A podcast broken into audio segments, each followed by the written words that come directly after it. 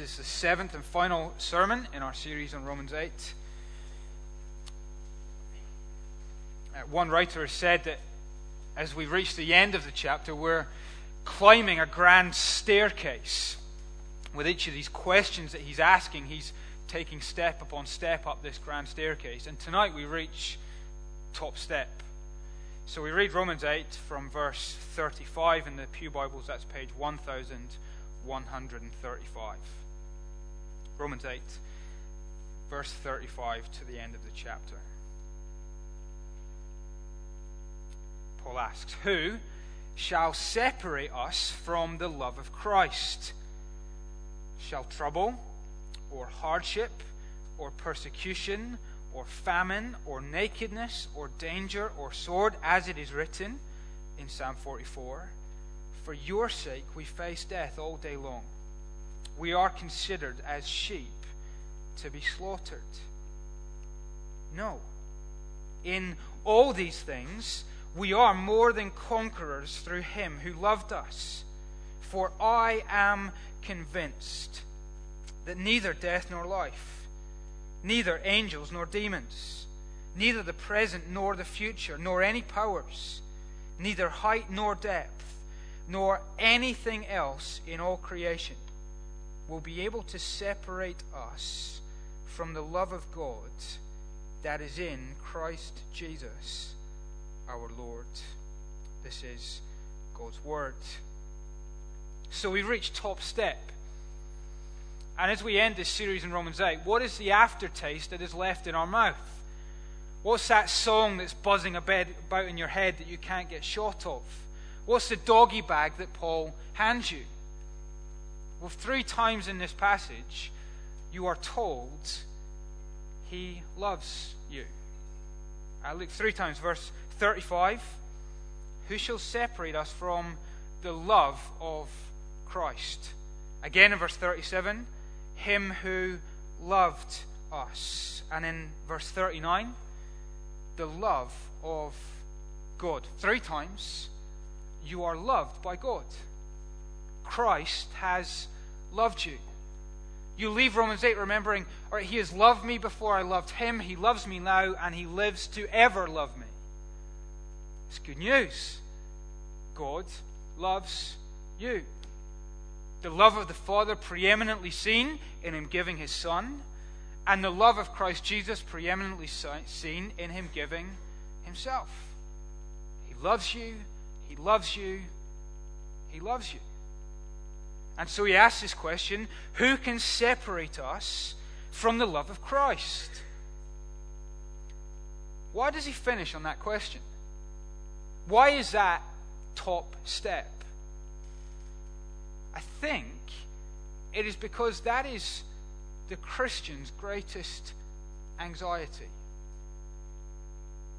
The Christian can say, okay, you could separate me from anything and anyone, but let me not be separated from the love of Christ. Jesus himself says in Matthew 10 Anyone who loves his father or his mother more than me is not worthy of me. Now, that is provocative language. But he's saying that for the Christian, Jesus is their first love. He is the greatest love. Therefore, it is the greatest anxiety. Who can separate me from this love? His own disciples gave the testimony in Matthew 19. Listen, Jesus, we have left everything to follow you. And so, if they've left everything to follow him, were they to be separated from him, what would they have left? Nothing.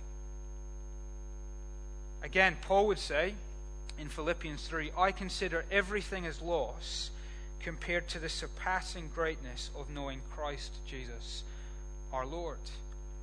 If knowing Jesus, loving Jesus is surpassingly great, could there be a greater anxiety for the Christian? Who could separate me from this love? You know, it's, a, it's a good question to ask if you're wondering, am I a Christian? Do I really know what it means to be a Christian? Uh, this will be your greatest anxiety. Could I ever be separated from the love of Christ? It's interesting as you read these things in verse 35 shall trouble or hardship or persecution or famine or nakedness or danger or sword. It is not that these things are the anxiety for the Christian. I think I've always read this as thinking, oh, these are things that worry me trouble, hardship, persecution, nakedness, famine, danger, sword.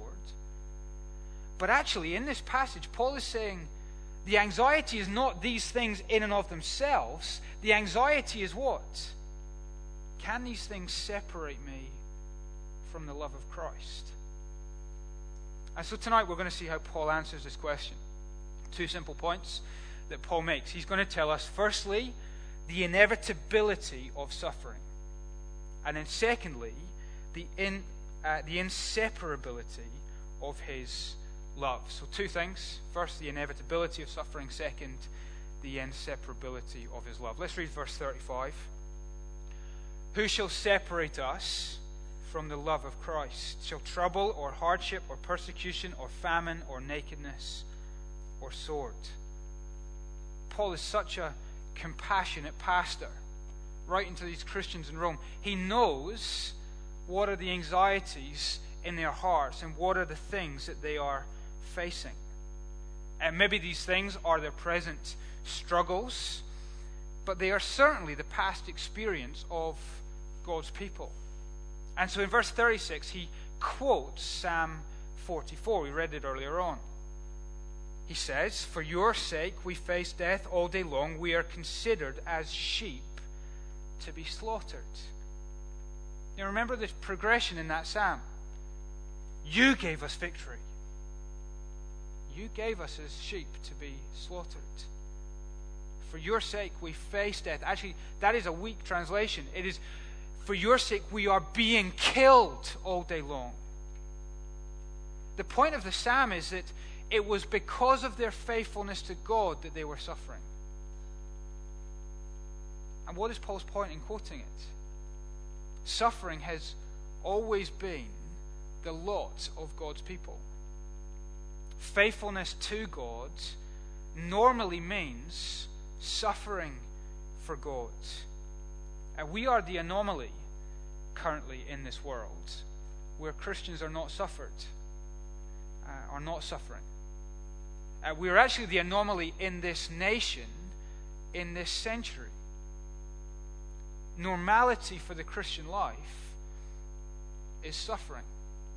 So you may have heard of this lady in uh, Sudan, is it, who's been arrested and due to be executed for uh, apostasy from Islam. She became a Christian. Now, of course, we must be saddened by that. We shouldn't be surprised. We shouldn't be shocked. Because across Christian history, martyrdom has been very normal. We are the anomaly. It is no new thing, but suffering for God's people is normal. He loves you, He loves you, He loves you. His love is sure, but suffering is also sure. And though God's love assures us of liberation from suffering in the new creation, it does not exclude us from suffering in this creation. If you look down in verse 37, we'll come to this in a moment. No, in all these things, we are more than conquerors. That is, in hardship, in persecution, in nakedness, in famine, in danger, in sword. It is in all these things the Christian knows God's love, not exempt from these things. For the Christian, suffering is inevitable. Uh, we see this in the Christian life. There's some uh, verses here. Uh, flick with me to Hebrews. Uh, got your Bible still open, it's on page 1210. 1210. I just want to make this point from Scripture. We could make it from history. Let me just show you in the pages of Scripture. Hebrews 11 from verse 35. What is the normal experience of a Christian life? Halfway through verse 35. Others were tortured and refused to be released so that they might gain a better resurrection. Some faced jeers and flogging, while others were chained and put in prison. They were stoned, they were sawn in two, they were put to death by the sword. They went about in sheepskins and goatskins, destitute, persecuted, ill treated. The world was not worthy of them. They wandered in deserts and mountains and in, ca- in caves and holes in the ground, suffering inevitable. Come with me to 1 Corinthians 4. Go on the Pew Bibles, page 1146. Not only true of the Old Testament people from Hebrews, true of Jesus' apostles. 1 Corinthians 4, verse 8. Paul shows the irony of uh, Christians who are actually bucking this trend. Verse 8 Already you have all you want. Already you have become rich. You have become kings. And without us, how I wish you really had become kings so that we might be kings with you. For it seems to me God has put us apostles on display at the end of the procession. Like men condemned to die in the arena, we've been made a spectacle to the whole universe, to angels as well as men. We're fools for Christ. You are so wise in Christ. We are weak, but you are so strong. You are honored. We are dishonored. To this very hour, we go hungry and thirsty. We're in rags. We are brutally treated. We are homeless. We work hard with our own hands. When we're cursed, we bless. When we're persecuted, we endure it. When we are slandered, we answer kindly. Up to this moment, we have become scum of the earth, the refuse of the world. One more place, 2 Corinthians chapter 11. Not only true of the Old Testament people and of the apostles, but of Paul himself, the writer of Romans. This is page 1165. 2 Corinthians 11, verse 21. What anyone else declares to, uh, dares to boast about, I am speaking as a fool. I also dare to boast about. Are they Hebrews? So am I. Are the Israelites? So am I. Are the Abraham's descendants? So am I. Are they servants of Christ? I'm out of my mind to talk like this. I am more. I've worked much harder, been in prison more frequently, been flogged more severely, and been exposed to death again and again. Five times I've received from the Jews the forty lashes minus one. Three times I was beaten with rods, once stoned. Three times I was shipwrecked. I spent a night and a day in the open sea. I've been constantly on the move. I've been in danger from rivers, in danger from bandits, in danger from my own countrymen, in danger from Gentiles, in danger from the city, in danger in the country, in danger at sea, in danger from false brothers.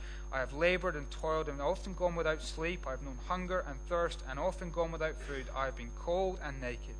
Besides everything else, I face the daily pressure of my concern for all the churches who's weak and I don't feel weak, who's led into sin and I do not inwardly burn. Suffering for the Christian is inevitable, it is normal. And we do not need to look further than the Lord Jesus himself. He says in John 15, If the world hates you, keep in mind it hated me first. If they persecuted me, they will persecute you also.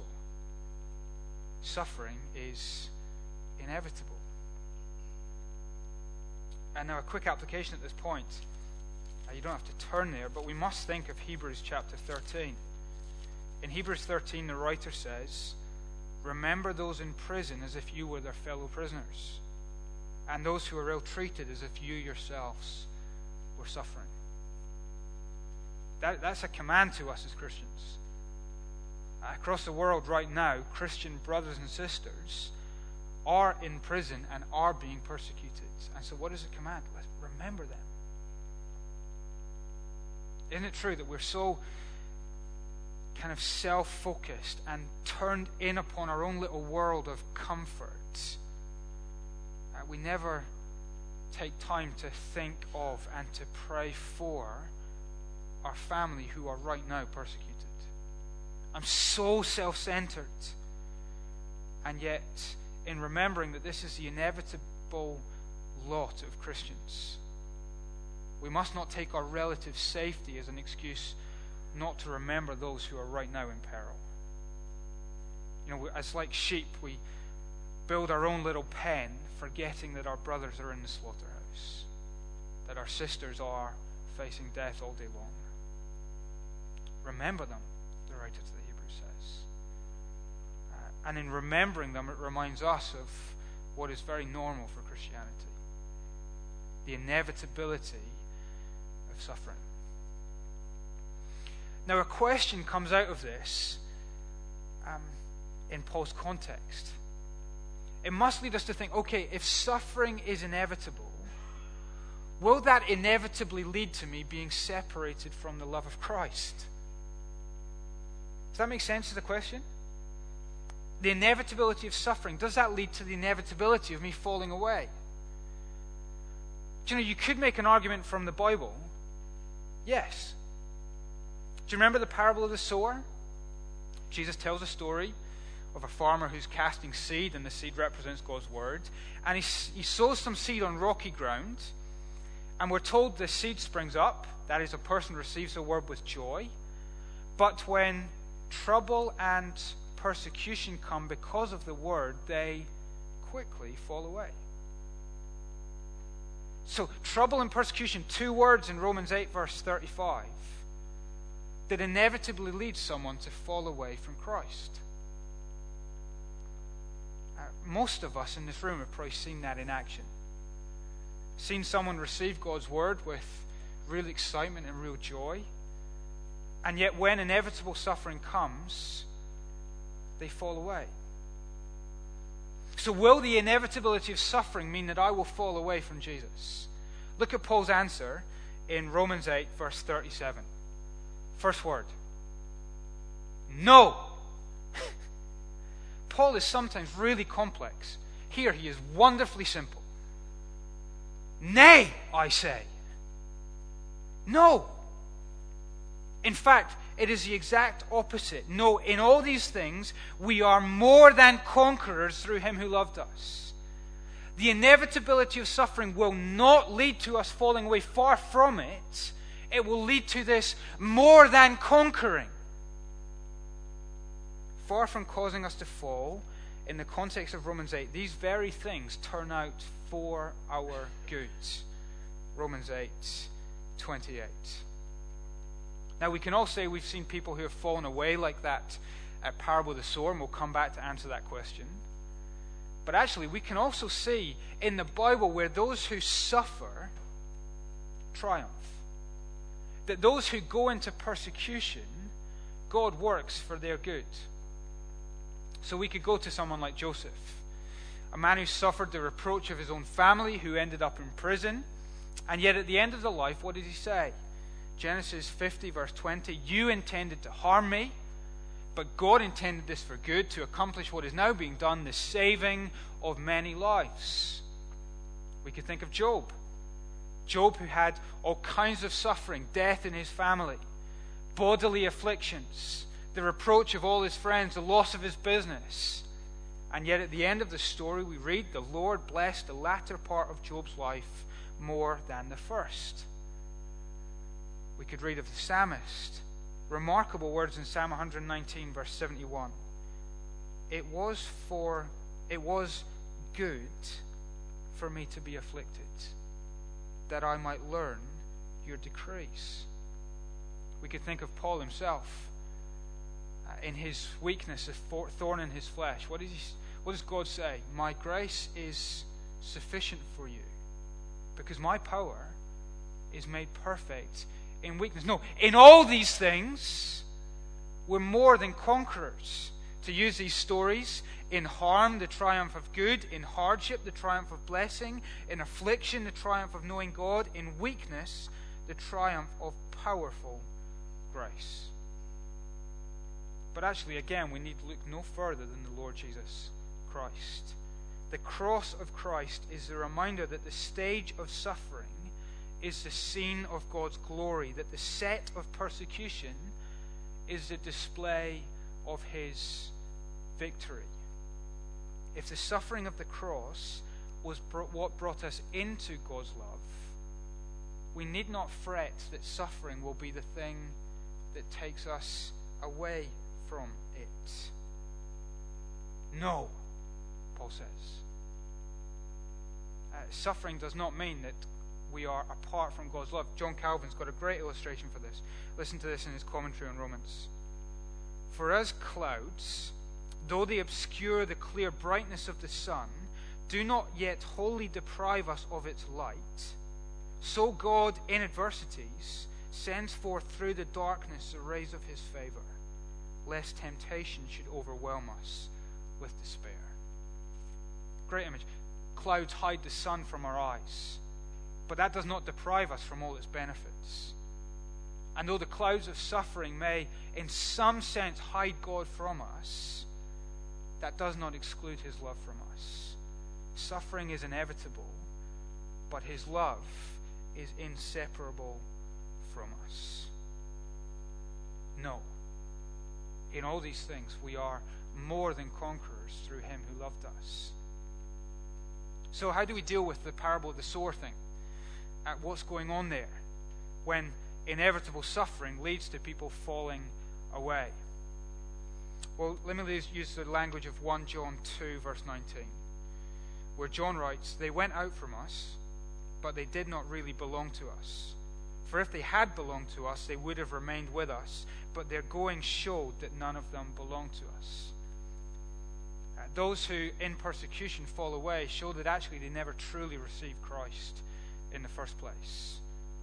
Because in the context of Romans 8, all those he foreknew and predestined and called and justified and glorified, that is in verse 33, those whom God has called,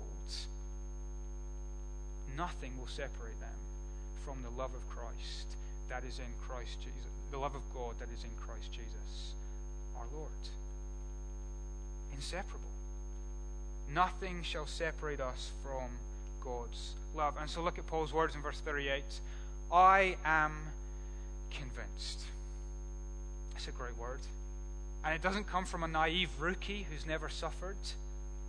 Remember 1 Corinthians 4? He's been at the end of the chain, full for Christ. 2 Corinthians 11, all that list of things that he has suffered. He's got a CV full of scars. And yet, even from that experience, he can say, I am convinced that all these things, neither death nor life, angels nor demons, present or future, any power, height, depth, anything else in all creation will be able to separate us from the love of Christ, love of God is in Christ Jesus, our Lord. Nothing in all creation can separate us from the love of the Creator. Uh, I've quoted a lot in this series from Octavius Winslow. Let's have one final quote. Uh, Accounted though we are as sheep for the slaughter, Yet our great shepherd, himself slain for the sheep, guards his flock and has declared that no one shall pluck them out of his hand. Do you notice the phrase? In all these things, we are more than conquerors through what? Through him who loved us. It is his love for us that keeps us safe in his hand, not our love for it's not our faith. It couldn't be because what is faith? In its essence, it's saying, I can't do this. And so it is the love of Christ for us. He is alive, He is interceding, and so He is powerfully keeping us. Nothing can separate us from Him.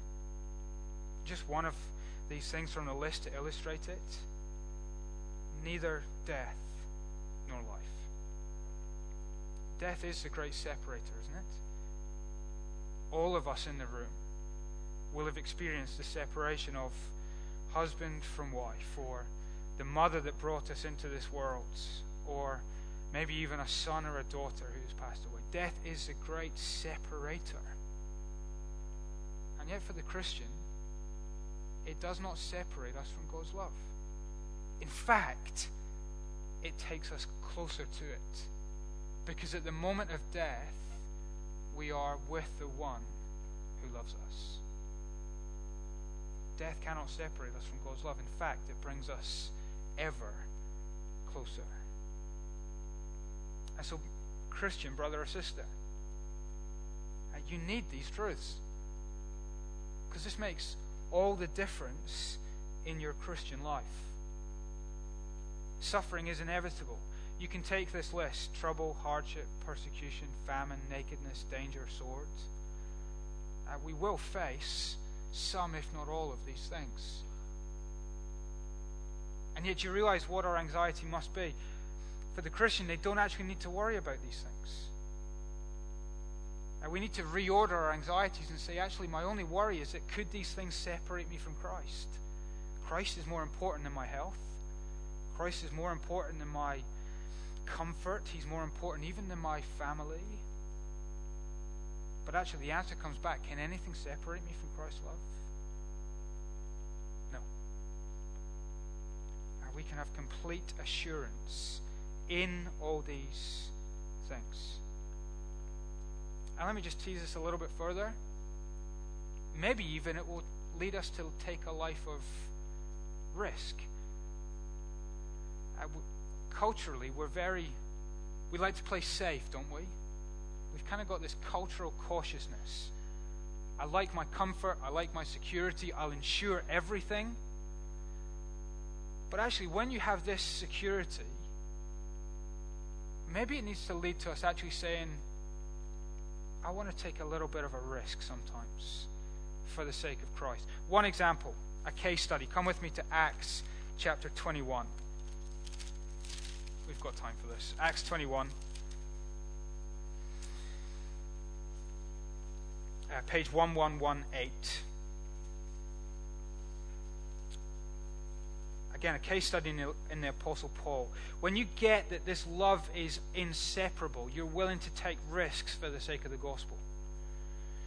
Acts 21, verse 10. After we, uh, in fact, yeah, let's go from verse 10. After we had been there a number of days, a prophet named Agabus came down from Judea. Coming over to us, he took Paul's belt, that's Paul who wrote Romans, tied his own hands and feet with it, and said, The Holy Spirit says, In this way, the Jews of Jerusalem will bind the owner of this belt and will hand him over to the Gentiles. So he says, Listen, Paul, you go to Jerusalem, you're in trouble. Yet what does Paul say? When we heard this, uh, we and the people pleaded with Paul not to go to Jerusalem. Paul answered, Why are you weeping and breaking my heart? I'm ready not only to be bound, but also to die in Jerusalem for the name of the Lord Jesus. When he would not be dissuaded, we gave up and said, The Lord's will be done. I'm willing not only to be bound, but I'm willing to die for the sake of the gospel. When you realize that you are inseparable from God's love, you will take risks for the sake of the gospel. Uh, ask the question when was the last time I took a risk based on this love of God? We can very often play it safe. Uh, let me speak to you quickly if you're not a Christian. Maybe you're looking into these things. On the first hand, we want to make it really clear to you actually, the Christian life is not a kind of easy street all the way to heaven. The promise of Jesus is that there is a cost to discipleship. But the promise with that cost is that suffering for Jesus now is actually a joy because it's fellowship with Jesus and his sufferings actually suffering momentarily now is better than suffering eternity, eternally in our sins. I wonder if I was to ask you, you know, what are you most anxious about? Maybe it would be some of these things trouble, hardship, um, maybe the present, maybe the future, maybe life, maybe probably death. Romans 8 would say, Do you know what your greatest anxiety should be? that one day you will stand before the judgment throne of God and you will give an account for your life. And Romans 8 is really clear that actually those who stand in and of themselves are condemned. Uh, you fail before the bar of God's judgment. And yet, Romans 8 is equally clear that the Lord Jesus has come to pay the ultimate sacrifice for your sins. He is condemned that we might be set free. He dies with all of our sins so that we might live in all of his perfect righteousness. And he offers himself for you tonight so that in all these anxieties you might say, Do you know what? I don't need to worry about them because I've got God's love. I wonder if you know that tonight. We're going to hear a little bit of the impact it has on uh, one life, uh, two lives later on. I wonder if you can say, I know this. I know God loves me. He loves me. He loves me. Let me pray. Our Heavenly Father,